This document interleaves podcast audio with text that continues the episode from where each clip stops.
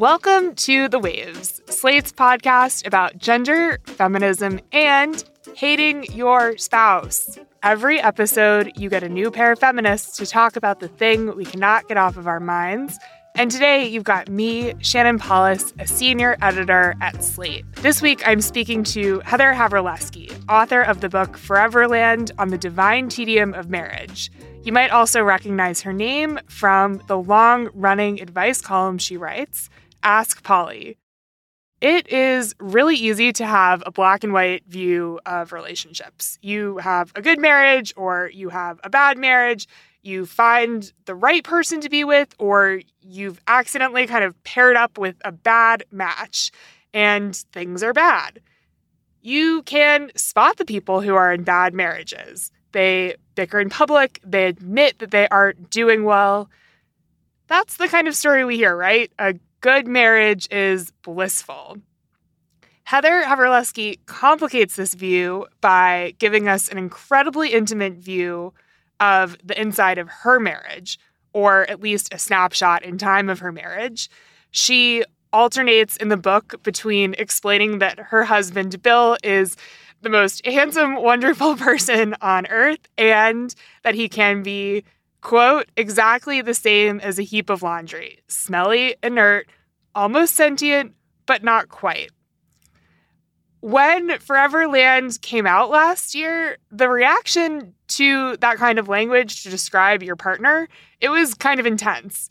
The View, for example, ran a segment called Woman Claims She Hates Husband in Memoir. Apparently, there's a new book by a journalist, wife, and mom who reflects in her on her 16 years of marriage, writing about how she hates her husband, calls him a smelly heap of laundry and a snoring heap of meat, and claims anyone considering getting married is a masochist. Brian, did your wife write that?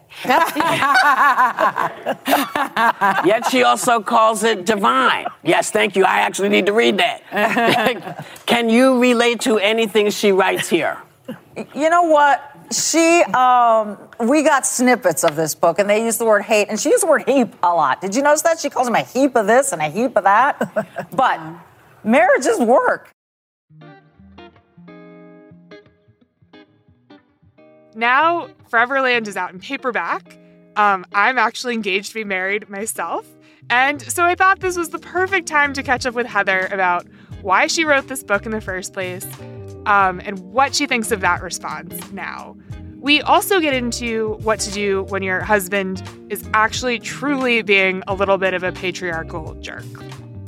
So, we're going to take a quick break, and when we come back, we're going to dig into all of this with Heather.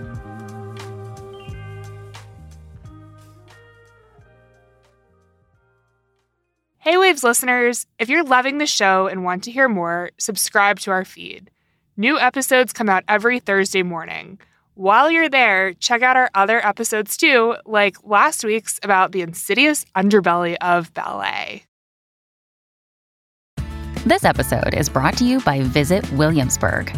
In Williamsburg, Virginia, there's never too much of a good thing. Whether you're a foodie, a golfer, a history buff, a shopaholic, an outdoor enthusiast, or a thrill seeker, you'll find what you came for here and more. So ask yourself, what is it you want? Discover Williamsburg and plan your trip at visitwilliamsburg.com. Welcome to the Waves. I'm joined by Heather Havrilesky to talk about her book Foreverland on the divine tedium of marriage. It's a really excellent book, and Heather, we're thrilled to have you here. Thank you so much. I'm I'm thrilled to be here. For listeners who might not be familiar with who you are and with your work, why did the divine tedium of marriage interest you as a topic? What do you think was missing from our cultural conception of marriage?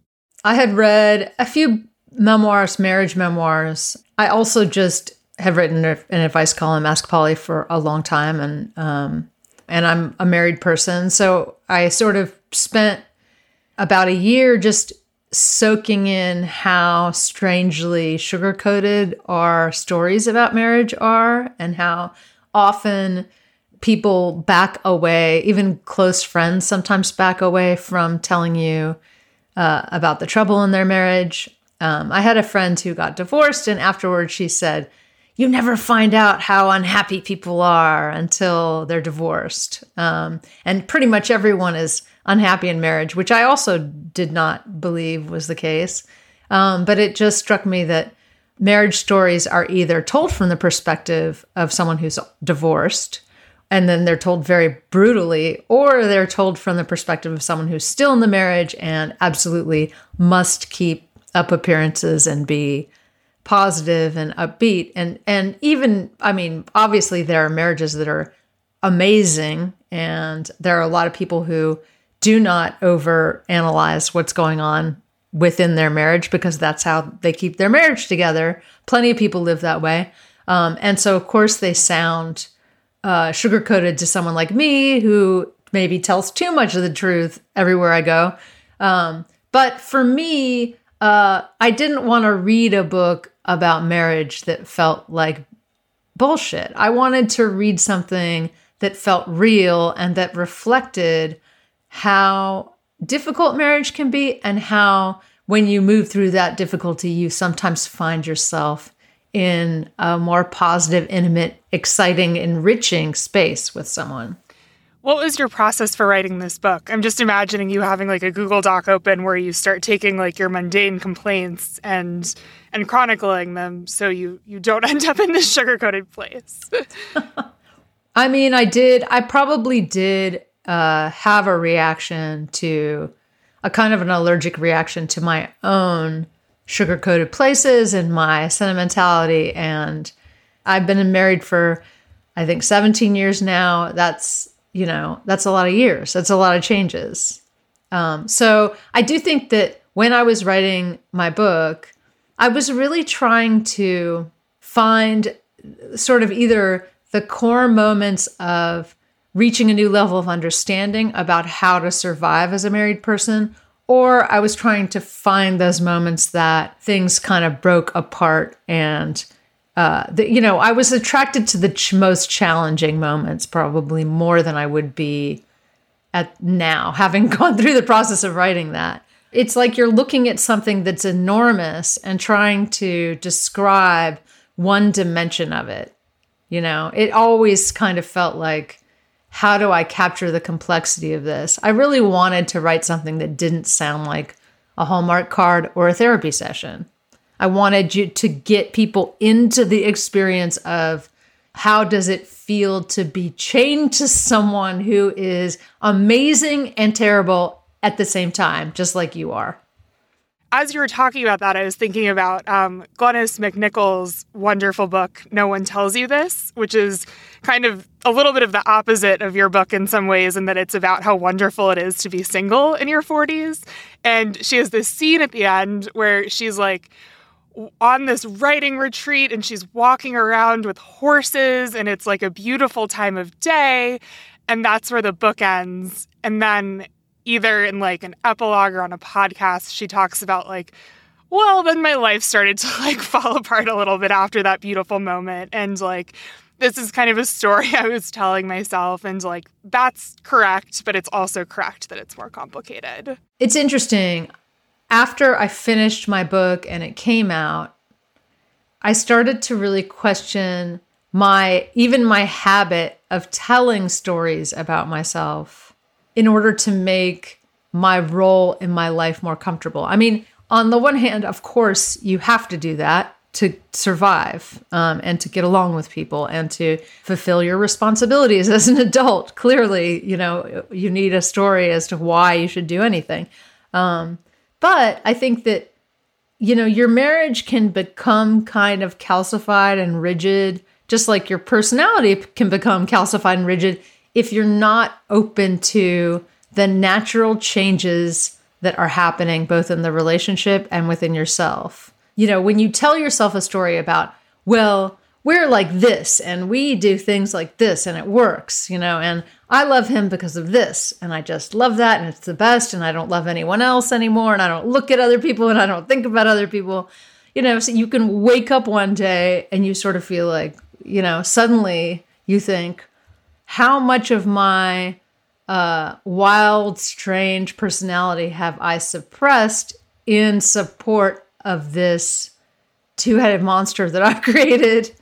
called My Marriage. Um, and I think that, you know, often you will find that there are a lot of beautiful things that you've suppressed. And then you might also find that there are a lot of things that you have benefited from and that you're actually kind of standing on solid ground that is created partially by your marriage. I mean, I think a lot of people discover that um, when they get divorced sometimes.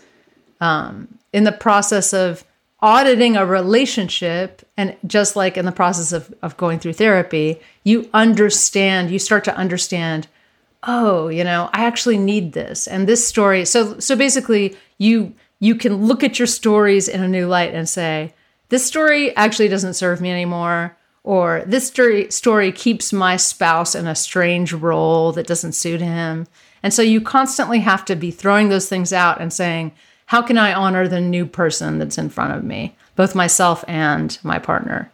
I mean, I've read your work through many phases of my life and romantic partnerships, but to the folks who write into you who are like maybe in a messy relationship or not in a relationship or in a relationship that they don't want to be in, you have this assuredness that like you can find someone who you enjoy talking to and who expands your horizons and who is just hot and cool and and all of this stuff. And, and, that comes out like when you're talking about your wedding how you kind of have this like slightly messy wedding where you're pregnant and it's hot and your hair like isn't your favorite. And then you and your new husband are just like extraordinarily happy after that. Um and so i love how your work has space for those like super super romantic moments. Oh, I'm also engaged right now, so this is like and I like when you were talking at the beginning of the book uh, about, you know, you're like elves sipping champagne in New Zealand and you're happy and like you don't know what's coming. I was like, oh no, this is me.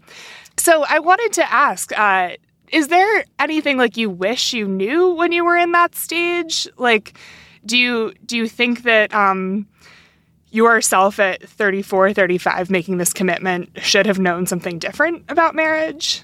You know, I think it's helpful to know this much at least. In the very beginning, you do have this sense that anything that happens is something that you're going to be putting up with for the rest of your life you know, that's not, it's sort of true and not true. There are things that really don't change, and there are things that just do change. And the things, some of the things that you think are going to be so oppressive are actually just great.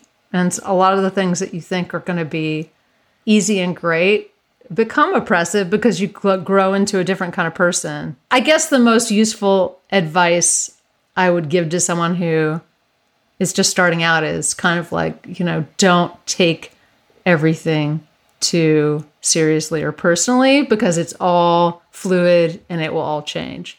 I think the major advice I have is not just to stand up for yourself because I feel like a lot of people don't um I don't know, we're in this place where people feel like things should either either work or, or not work and you don't have to actually speak up in personal situations. I feel like there's a lot of talk about why marriages are inherently, let's say, patriarchal or why, you know, women are doomed in marriage and are just automatically happier outside of marriage because a man will always take advantage and will always, you know, be outside of the house while you hold things down at home. Um, every marriage is a creation between two people and two people get to decide you know it's a work of art that you create with one other person. You have a conversation that evolves about how you want to live and you have to be assertive within that conversation if you want the piece of the work of art to be to your liking. One thing that i've really like had to do in my relationship is take the idea that the man I'm with has been raised in the patriarchy out of the equation and just kind of like speak to him like a human being and not like, oh, you're a man and you're doing this because like you're a man and you're shitty because he's not. And everything that you're saying about marriage sounds like not counter to this idea, but maybe like a really helpful expansion for people to hear. I'm thinking of the Sheryl Sandberg advice of like the most important decision you'll make for your career is to pick your partner. And I think in a lot of ways that's good advice, but it sort of sets up this idea that, like, you have to, if you get the starting conditions of your marriage right, everything will be okay. If you can pick someone who's good, then they will always be good and you will always be good. Yeah, and the thing is, it's a negotiation. You can take off those sort of like jaundiced, I see the patriarchy everywhere goggles and say, okay, so we're talking about we want an egalitarian marriage. We want a marriage uh, where two people are equally sharing the tasks that are in front of them. There are still these moments when basically sexist assumptions come into play, and you have to say, Am I the default parent because I work from home? Or am I the default parent for this kind of task because I'm a woman?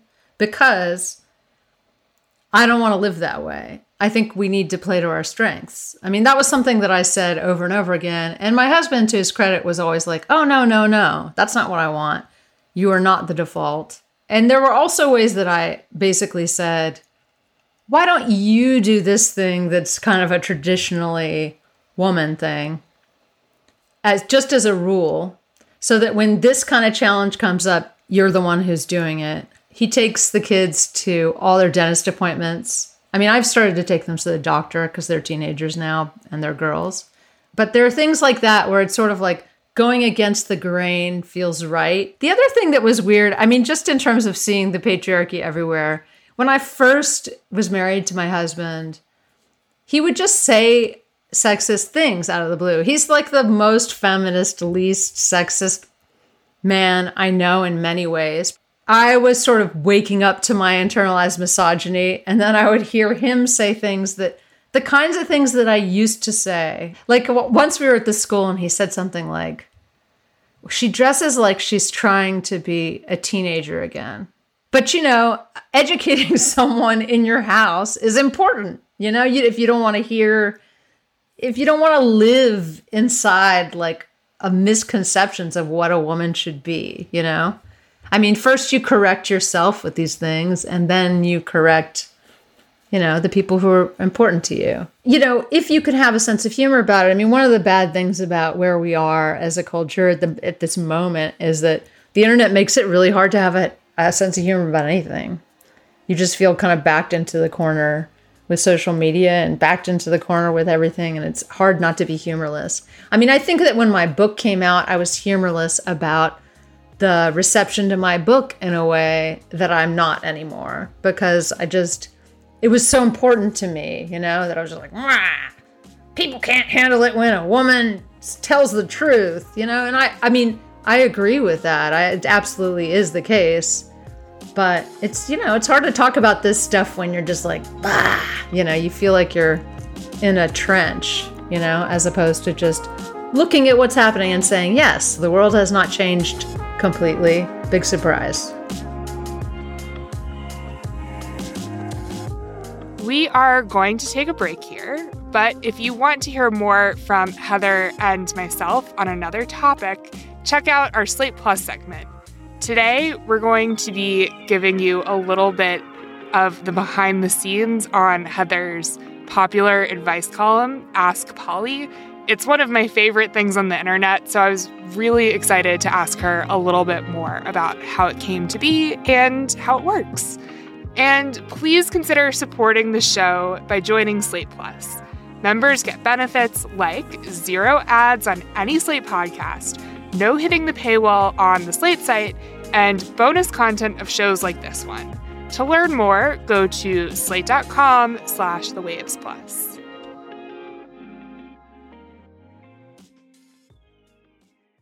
Another day is here, and you're ready for it. What to wear? Check. Breakfast, lunch, and dinner? Check. Planning for what's next and how to save for it? That's where Bank of America can help. For your financial to-dos, Bank of America has experts ready to help get you closer to your goals. Get started at one of our local financial centers or 24-7 in our mobile banking app. Find a location near you at bankofamerica.com slash talk to us. What would you like the power to do? Mobile banking requires downloading the app and is only available for select devices. Message and data rates may apply. Bank of America and a member FDIC. When you need mealtime inspiration, it's worth shopping Kroger, where you'll find over 30,000 mouthwatering choices that excite your inner foodie. And no matter what tasty choice you make, you'll enjoy our everyday low prices, plus extra ways to save, like digital coupons worth over $600 each week. You can also save up to $1 off per gallon at the pump with fuel points. More savings and more inspiring flavors make shopping Kroger worth it every time. Kroger, fresh for everyone. Fuel restrictions apply. Protect your dream home with American Family Insurance. And you can weather any storm. You'll also save up to 25% by bundling home, auto, and life. American Family Insurance. Get a quote. Find an agent at amfam.com. Products not available in every state. Discounts may not apply to all coverages on an auto or home policy. Discounts do not apply to life insurance policies. Visit amfam.com to learn how discounts may apply to you. American Family Mutual Insurance Company SI and its operating companies American Family Life Insurance Company 6000 American Parkway, Madison, Wisconsin. Welcome back to the waves. There was a huge backlash to your book when it initially came out around, from my vantage point, a, a New York Times essay in which you compare your husband to a dirty pile of laundry. Um, a couple sentences before saying how hot he is.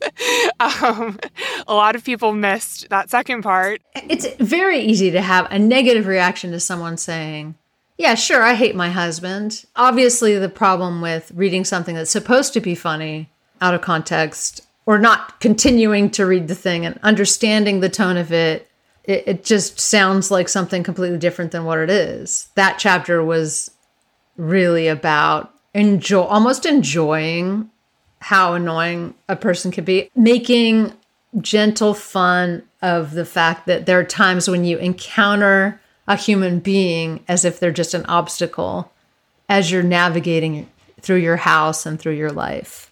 I mean, the thing is, all of this stuff is sort of like half let's make some jokes and half like let's forgive ourselves for being human animals who just don't know what's happening around us most of the time. There's a state that you get into. I mean, it's everything is connected. It's like there's a state you get into when you're trying to clarify what you meant by a piece of writing where you're just, you know, you end up sounding like the thing that you are trying to defend because you're taking this overly serious angle on something that was only supposed to be comedic and fun and sort of heartwarming to begin with. What I'm hearing you say that you've been able to do with more distance is like almost treat that like audience bad reaction with compassion, the same way you would your husband if he says something that's out of touch or in, in, the same way that you have yourself. You talk a bit in the book about your own internalized misogyny and, and watching before you become a mom, watching moms and how you call them like jumpy women and you observe that like they speak to children in kind of this like nails on a chalkboard voice and unpacking that for yourself. The other thing that's really true is that marriage is, it takes so many different kinds, parts of yourself to like make a marriage robust and intimate and good. And I think that I kind of, through the process of accepting that my book was misunderstood by people who hadn't read it, you know, which is just it's a very, you know, 2022 kind of experience to have. I was in this defensive state like why are people so moralistic about marriage? It's so stupid. But I also think that, you know, it's hard to interrogate your marriage or your relationship. It's very risky to do that. You've made a commitment and now you're taking out a magnifying glass. There are ways that marriage is supposed to be a thing that you don't necessarily interrogate that much because your desire to be a full big person who is passionate and difficult and interesting and wants to grow often stands in the way of having the most peaceful marriage possible. And being an open person in the world means making connections with other people which is a can can literally be a threat to your marriage right all kinds of things can happen to you that can feel threatening to your marriage And even though I was arguing, you have to come at these things headlong and look at them and face them and be as honest as possible. I mean, my belief is that that is the path to having a resilient marriage is you know, the intimacy that it takes to admit that you're a full person, you're still an animal, you're still out in the world looking at other people and talking to other people and if you're feeling fully alive, you're going to sometimes sound like someone who doesn't want to be married because why wouldn't you sometimes want to be a different kind of person in the world? It's also just such an internet way of thinking about things like the 800 word argument that, like, this is how you should eat pizza. This is how you should be married. Like, this is what this woman is getting wrong in her New York Times. That's absolutely essay. true. Like, it's so funny because I this morning I was thinking I was I just saw some op-ed headlines in the New York Times and I thought there nothing destroys both your writing and your thinking more quickly than writing op-eds. It's just like terrible for you. And I mean, when you defend, when you go on the internet to defend a position, you're just necessarily you know going to be cast in the role of picking up like oh you're you're carrying a white flag now and you, you know hey you're on team red you better get over there. It's not good for your critical capacities to even be in the conversation a lot of times which is too bad. And i th- and i do think that like when you're like me and you talk too much and you're an extrovert and you write too much, you're just like, there was a time, but you know, most people who have the kinds of careers that you and I have, journalism ish, you know, I mean, not, I don't want to put that on you. That's me. I'm the journalism ish person. You're just constantly sounding off about things until, you know, you have to step back and say, hold on. Like, wh- who, what? Like, why am I not either crafting an argument that's careful or just shutting the hell up, you know? I think that my, you know, I've had times in my career when I wrote a lot of cultural stuff and it was, it's almost like I look at it and I say, it kind of started out smart and then I, it, I really got stupider for a while.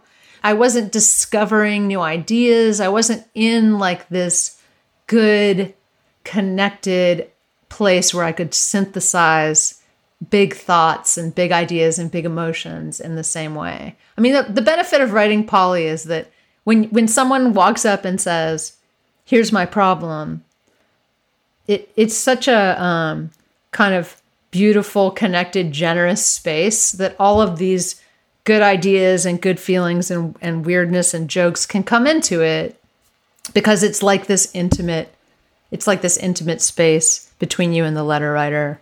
Um, it's kind of the opposite of what I'm saying. How you know how Twitter can feel and how social media can feel. And I mean, I do think that the culture is changing now. Um, it is shifting into kind of like a, a place where people are sort of craving a, a higher level and more intimate uh, conversation. You know, you're talking about like you don't want the patriarchy glasses where you're spotting the patriarchy. You don't want them on all the time, but like you, you don't want to like lose that like piece of your analytical toolbox. That's not right. You you don't want to check them out. And I've been writing op-eds since I was I went to college in 2008, so I've been grown up in that op-ed space. My brain was being formed when like XO Jane was around and it was like I went to the grocery store and a man said something rude to me and that proves this about the world and like I really had to work on like turning that off in my intimate relationships and being like you're not looking for an op-ed headline you're looking for like having a conversation. It's funny because there are a lot of good things about that. I mean, you you describe that and I'm like, "Oh, that's nice. I like that girl. That's cool." You know. I mean, this is like something that, you know, we don't believe anymore, but it's kind of like just means that you're alive and you're t- sensitive and you're taking in the world that you are actually walking around feeling offended a lot. You know, that just means that I mean, you know, we take it so seriously as you're one of those people who's offended all the time and it's like it's actually really normal for someone in their 20s to be offended by our culture because our culture is f- insane and wretched and broken in many ways. And it, it is normal to turn on the TV and see a Gillette ad, men, manly, many men, men, man, and just say, what, you know, especially because when you're in college, I mean, when I was in college, I was drunk most of the time, but I also didn't watch a lot of TV, you know. You don't even, you're just not that in touch with pop culture when you're in college. So you get out of college and suddenly you're working in environments that don't make any sense and you're feeling like a just a an alien from another planet it's like a sign of life when you are offended at that age you know and it's a, it can be a sign of life when you're 80 and you're offended it means you're you're you haven't stopped noticing Heather, thank you so much for coming on. Thanks for having me. I really enjoyed talking to you, Shannon. That's our show this week. The Waves is produced by Shayna Roth and Torre Dominguez. Daisy Rosario is senior supervising producer. Alicia Montgomery is vice president of audio. We would love to hear from you. Email us at thewaves at slate.com. The Waves will be back next week. Different host, different topic, same time and place.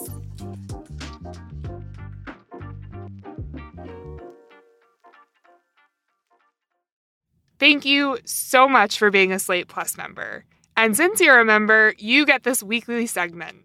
Today, Heather and I are going to talk about her advice column, Ask Polly, um, and we're going to get a little bit of a behind the scenes look on how it works. I wanted to ask you if you could give us a little peek into what it's like to have the Ask Polly inbox um, in your hands how many letters do you get and how do you decide what you're going to answer? I'm going to say it varies depending on how popular a column, a, a specific recent column was. I get probably get like about 30 letters a week. I really just decide what to answer based on the kind of mood I'm in and what I'm thinking about at the time. It's pretty all over the map what kind of thing I'm going to feel like answering. I'll go through stages. If I write kind of a blockbustery, he sounds bad for you, dump him, or like a, you know, just like a r- really rousing column. I mean, I sound like I'm cynical about it, but I love writing those kinds of columns. I love getting a really good letter that where you can just say, "Oh God," like you just feel like you know exactly what you want to share with this person and you care and you just want them to feel it, you know? I mean, that's a great feeling. But um but when I get a ton of letters about bad boyfriends, for example, I'll just be like, "Oh, I don't I don't want to write it. I don't want to answer another bad boyfriend letter." I like it when I write about um, creativity and art because I love answering questions about that and I love thinking about the creative process and how to get through break through the shame and of trying to create things and why you should keep trying and and also just escaping the oppressive idea that if you're doing something and you're not uh, professional, you're not paid for it, or you're not, uh, you know, admired for it, it's just you're just a wannabe who's just like tooling around with a hobby. I hate the word hobby. Um, so I love I love questions about how do I get started with something. I don't know. I basically just eh, wake up in the morning and read, you know, three or four letters, and then I find one, and I'm like, this one, this is the one. Um, it's not a scientific process. People sometimes write to me and say, uh, to Polly's assistant, I just, you know, I don't know if this will make it through the slush pile. And I'm like, yeah, I'm Polly's assistant. Here I am. That was just some of our Slate Plus segment. If you want to hear the whole thing, go to slate.com slash the waves plus to become a Slate Plus member today. Slate.com slash the waves plus. This is the story of the one. As head of maintenance at a concert hall, he knows the show must always go on. That's why he works behind the scenes, ensuring every light is working, the HVAC is humming, and his facility shines. With Grainger's supplies and solutions for every challenge he faces, plus 24 7 customer support, his venue never misses a beat.